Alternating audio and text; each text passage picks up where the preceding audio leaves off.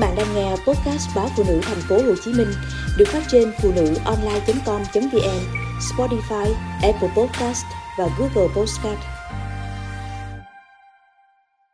Thông minh với điện thoại thông minh. Thủ đoạn của tội phạm công nghệ cao ngày càng tinh vi, để đảm bảo an toàn tài sản, không gì hơn là mỗi người trong chúng ta phải luôn thận trọng khi giao tiếp trên không gian mạng. Bây giờ gõ chuỗi ký tự, lừa đảo qua mạng để tìm kiếm trên Google. Trong vòng nửa giây đã có trên 10 triệu kết quả. Trong đó có rất nhiều thông tin cảnh báo từ các cơ quan chức năng. Thế nhưng nạn nhân của những vụ lừa đảo qua mạng vẫn không giảm mà còn tăng lên do ngày càng phát sinh nhiều chiêu trò mới đánh vào lòng tin của những ai thiếu cảnh giác.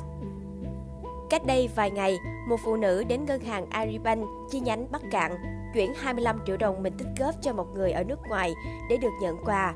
May mà nhân viên ngân hàng phát hiện ngăn cản. Điều đáng nói, hành vi lừa đảo này đã được cảnh báo liên tục và từ rất lâu, nhưng đến nay nhiều người vẫn mắc bẫy. Theo Cục Cảnh sát Hình sự Bộ Công an, tội phạm lừa đảo chiếm đoạt tài sản qua mạng chiếm tỷ lệ ít trong cơ cấu tội phạm hình sự, nhưng số tiền chiếm đoạt lại lớn, lên tới hàng ngàn tỷ đồng mỗi năm. Tội phạm chủ yếu đánh vào lòng tham và thường nhắm đến những người có nhu cầu việc làm, cần tiền nhưng ít hiểu biết về công nghệ lẫn xã hội.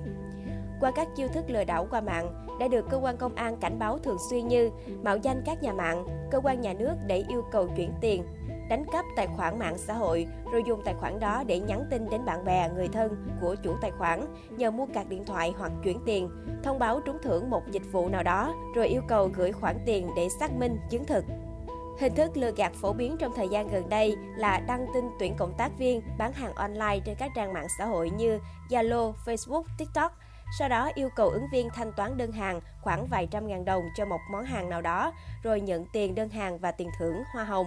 Nhưng sau đó gài nạn nhân, buộc họ chuyển tiền lớn hơn và báo trục trặc, yêu cầu chuyển tiền tiếp để khắc phục lỗi, rồi chiếm đoạt toàn bộ tiền nhận được. Chiêu thức tinh vi hơn là lừa cấp tài khoản ngân hàng, lừa hợp tác đầu tư, lôi kéo đông người tham gia đầu tư, kinh doanh với cam kết chia lợi nhuận cao nhằm chiếm đoạt tiền.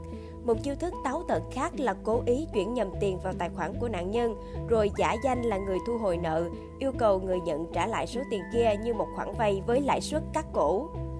Hầu hết trong các vụ việc này, khi người bị hại báo cáo cho cơ quan công an hay ngân hàng thì đã muộn, kẻ xấu đã xóa được dấu vết, rất khó điều tra. Thêm nữa, các đối tượng lừa đảo có thể không ở trong nước mà ở nước ngoài và thủ tục pháp lý để giải quyết vụ việc cũng không đơn giản.